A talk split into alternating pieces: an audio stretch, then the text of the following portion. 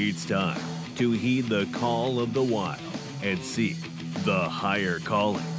Higher Calling is the voice of mountain and forest wildlife and is hosted by award winning wildlife journalist and conservationist Chester Moore.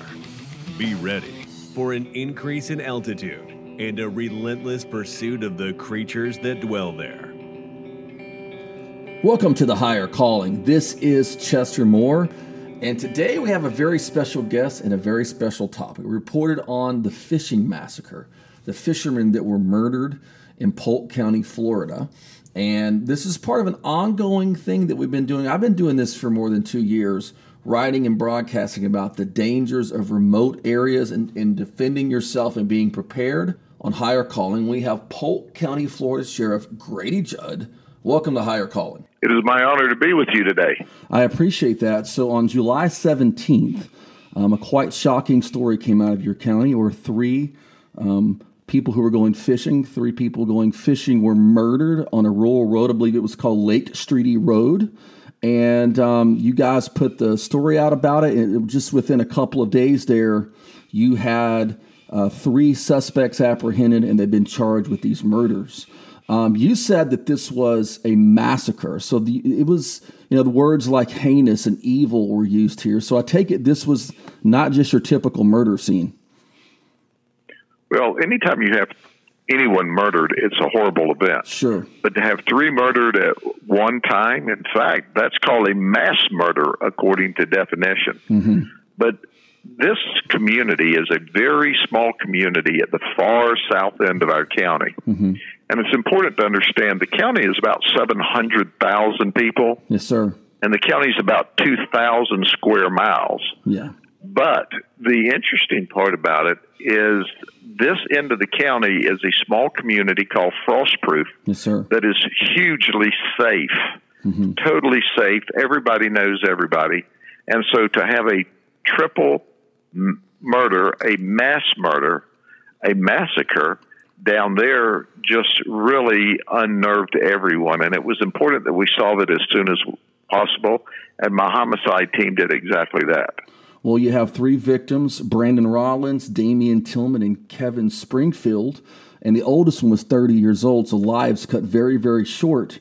Uh, but within short order, you grabbed the suspects and um, you found a video at a store where there was actually contact between the suspects and the victims.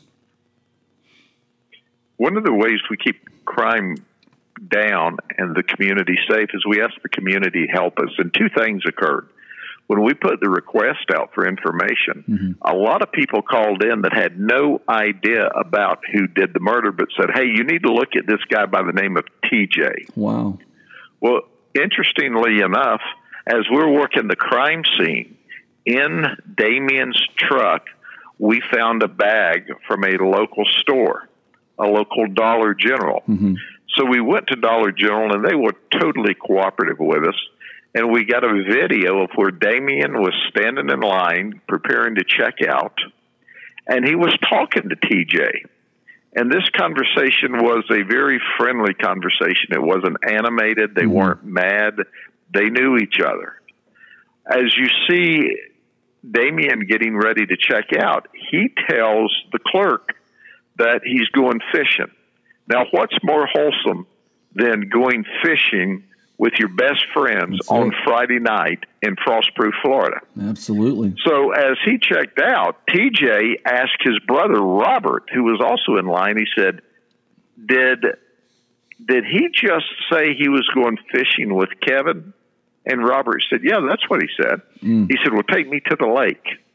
Wow. So that's where TJ, Robert, and TJ's girlfriend all confronted the victims on the road, Lake Streety Road, near the lake.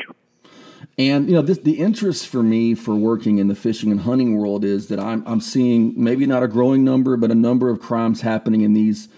Somebody going to do something very wholesome, like maybe going turkey hunting or going fishing with their family, and it seems like that a lot of these criminal actors that these guys didn't confront them in the Dollar General parking lot. They waited till they were in a remote location. So how how crucial is it for a lot of these bad actors to find this remote area to do what they want to do. Sure. And in this particular incident, it wasn't that they went to a remote area and stumbled upon fishermen and decided Yeah. to kill them. Yeah. They knew them. In mm-hmm. fact, this TJ, whether he was right in his assessment or wrong, mm-hmm. he thought that Kevin had stolen an engine out of one of his vehicles. Oh wow. So he went there angry about that. That's still, if even if he's right, Sure. That's still no reason to murder anyone, much less three people. Absolutely. So at the end of the day, that's why it's important. I tell everyone in the state of Florida, we have a law that even without a concealed firearm permit, you can be armed when you're going fishing or hunting. hmm So I tell our sportsmen, first and foremost, learn to handle a handgun, be comfortable with it, get your concealed weapons permit, but you're not even required to have that to carry it concealed if you're going fishing or hunting. But carry a firearm with you because traditionally you are out alone and by Yes. yourself, mm-hmm. e- either on the lake or near the lake, and it's out in the countryside. Well, I appreciate that coming from a law enforcement officer. We have, you know, something similar in Texas, carrying guns in your vehicle. We have concealed carry here as well. And you're talking to a guy who's found two meth labs. Well, I didn't look for the meth in them, but I found shacks in the woods that shouldn't have been there, and got out of Dodge. And thank God, I mean, no one come after me, but it could have been bad situation, you know. And in some of these more remote places like this, so it's good to hear law enforcement officer say, protect yourself take care. Now, there was an interesting aspect I saw early on reported that these people lived in a trailer that didn't have power. Am I, is that correct? They lived they lived off the grid, Okay. And it was interesting how we found them. Okay. We got information that they lived on this road, and we drove up and down the road and saw no evidence of a of a home mm-hmm. as it was described to us. Then we saw this dirt road through the middle of the woods, and we followed it, and it broke into an open field about 200 feet deep. Mm-hmm. And there was this compound. They had these old, beat up, ragged out recreational vehicles and a little mud hole. I wouldn't even call it a pond. And that's where they lived. No electricity, no running water. It it was like, you know, way back in the woods. So we found that interesting. In fact, when we went there with our original search warrant by our homicide team, hmm we noticed that they were running uh, human waste out on the ground, which is a violation of law. They had a lot of junk laying around, which was a violation of law. But we didn't have time to fool with that Sure. at that time because we were trying to solve a murder. And this compound, if you will, was just family and a couple of close friends. So once we got them uh, satisfactorily arrested, then we went back with another search warrant to do further searching for the homicide. But we took my environmental deputies with us this time, hmm and we arrested everybody that lived in the compound. Anybody that had anything to do with TJ and lived in that compound, we arrested. In fact, it was such a nasty environment. We arrested everybody, including three dogs and a cat that we took to animal control because it wasn't fit for the dogs and the cat to be there. Now, w- were they squatting there, or was it someone actually owned the property that lived there? We are investigating that at this time. We mm-hmm. think that they were squatting there mm-hmm. because I can't imagine that they owned it. Sure. because but that's part of the ongoing investigation. We're mopping up the back end of this investigation at this time, mm-hmm. and it's it's a it is a complicated investigation. It's based on a eyewitness, but in Robert is talking to us, the mm-hmm. brother, mm-hmm. but there's a lot of evidence, a lot of physical evidence, a lot of DNA that we're following up, mm-hmm. and th- then our environmental deputies are doing the other part of it to find out who actually owns the property, how we go about doing the legal cleanup. So there's a lot of details involved with that part of the investigation as well. When we ran the original news story at our Texas Fish and Game, I'm the editor in chief of that magazine, e newsletter. It got an incredible amount of response. Like you said, the most wholesome thing you can think of is going fishing with your buddies. and just trying to raise awareness that things like this could happen. Obviously, there was some personal altercation here, but people kill people randomly and all kind of crazy stuff out in the country sometimes or even in cities. So we're just trying to let people know to be aware and also give them an update on what happened here because there was someone caught very very quickly here and we obviously salute you and your department for uh, getting something done really quick on this one.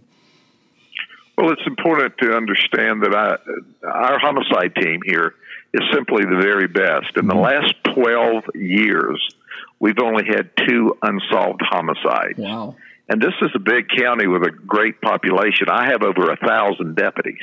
Wow. And over 700,000 people that work here. So this is not a small operation. It's one of the larger mm. sheriff's offices in the entire nation. But the, the important thing to understand is it's better to have a gun in your hand than mm. a mm-hmm. cop on the phone. Amen to that. Because the, the very last thing that you want to do is have to shoot somebody sure. or kill somebody. Mm-hmm. No one wants to do that. Nobody. But if you ever find yourself in, in that kind of an emergency situation, the cops are never going to be there in time. You've got to defend yourself. And when somebody's wanting to create an environment where that you have to use deadly force, when someone's trying to kill you, you know, it's it's important that you have a gun because you don't want to miss the opportunity to kill somebody that needs killing. Yep. And you know, uh, and, in these rural areas like this and stuff like this, it's not like a response can be quick sometimes. Uh, you know, so and one of the things we tell people is we got a lot of private hunting leases in places. Is like, don't confront necessarily go confront poachers on your own. Call law enforcement, but also you know, you want to be, um, if something does happen, you want to be able to defend yourself. Absolutely. And you don't want to mistake a hunter. Yep. And shoot them when, exactly. when they are legitimately hunting, even if a guy's poaching on the property. Okay. Yes, sir. You know, it's be, it's best never to to approach them by yourself. But my goodness, even if the guy's poaching on your property, you don't want to shoot him. No. You know, you don't want to get in that kind of conflict. That's not a good thing to do. That's why I warn everybody look, that using justifiable force is a horrible thing to have to live with. Yes, sir. But, and I and the easiest thing to do is to try to avoid the environment. But sometimes it comes to you and you don't have a choice. That's so. Issue. And when you're in the hunting and fishing community, I can tell you, I've hunted and fished all my life. Mm-hmm and I still do. I'm, I have met the greatest people in the world mm-hmm. out hunting and fishing, just good, solid Americans. But you know, every now and then there's going to be a thug and a crook, and you just want to be prepared to protect yourself if it comes down to that person's about to take your life. That's it.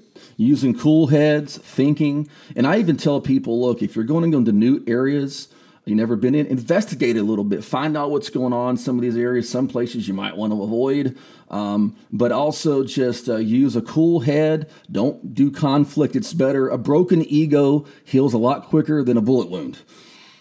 Absolutely. And uh, but we appreciate your insight on this, and uh, thank you for giving us an update on this and letting people have a really the message of make sure, be calm, be respectful, but also be able to be prepared to take care of yourself. It's not that's not often a message we hear in the media, of course. And Sheriff, we appreciate the update on this case. It really shocked the hunting and fishing community, and we appreciate your insight and your time. Thank you, sir. It shocked us all, but go out this next weekend and enjoy God's nature. It's what's the best thing to do with your off-duty time. Take your family, engage your children in a lot of good fun this weekend in the woods. Amen. Hey, folks, before we go, let me tell you about my good friends at the Houston Safari Club Foundation. This is an organization that supports hunting and conservation. They've taken hundreds of kids hunting and fishing, given out over $2 million in scholarships, and they provided over $4 million in grants to protect wildlife and habitat at home and abroad. They host great monthly events and an annual convention where you can meet other hunters and learn about all types of hunting. Don't let the name mislead you. They're not just about safaris, but definitely about all kinds of hunting, education, conservation, protecting the future of hunting. That's the Houston Safari Club Foundation. Join today. Call 713 623 8844 or go to wehuntwegive.org to learn more. Higher Calling is brought to you by Texas Fish and Game Magazine, our official sponsor. You can check the online edition out at fishgame.com and also subscribe to their e newsletter. And if you'd like to meet a personally subscribe you to that newsletter because I actually can do that, you can email me at chester at chestermoore.com. Fishgame.com is not only wildlife and fisheries in Texas, but we cover things going on nationwide. And you definitely need to subscribe to the newsletter. Three updates a week. Killer, killer stuff put together by yours truly. Once again, Higher Calling is sponsored by Texas Fish and Game Magazine at fishgame.com. You've been listening to The Higher Calling, hosted by the wildlife journalist Chester Moore. Contact him at chester at chestermoore.com. Follow him at The Chester Moore on Instagram and his blog at highercalling.net.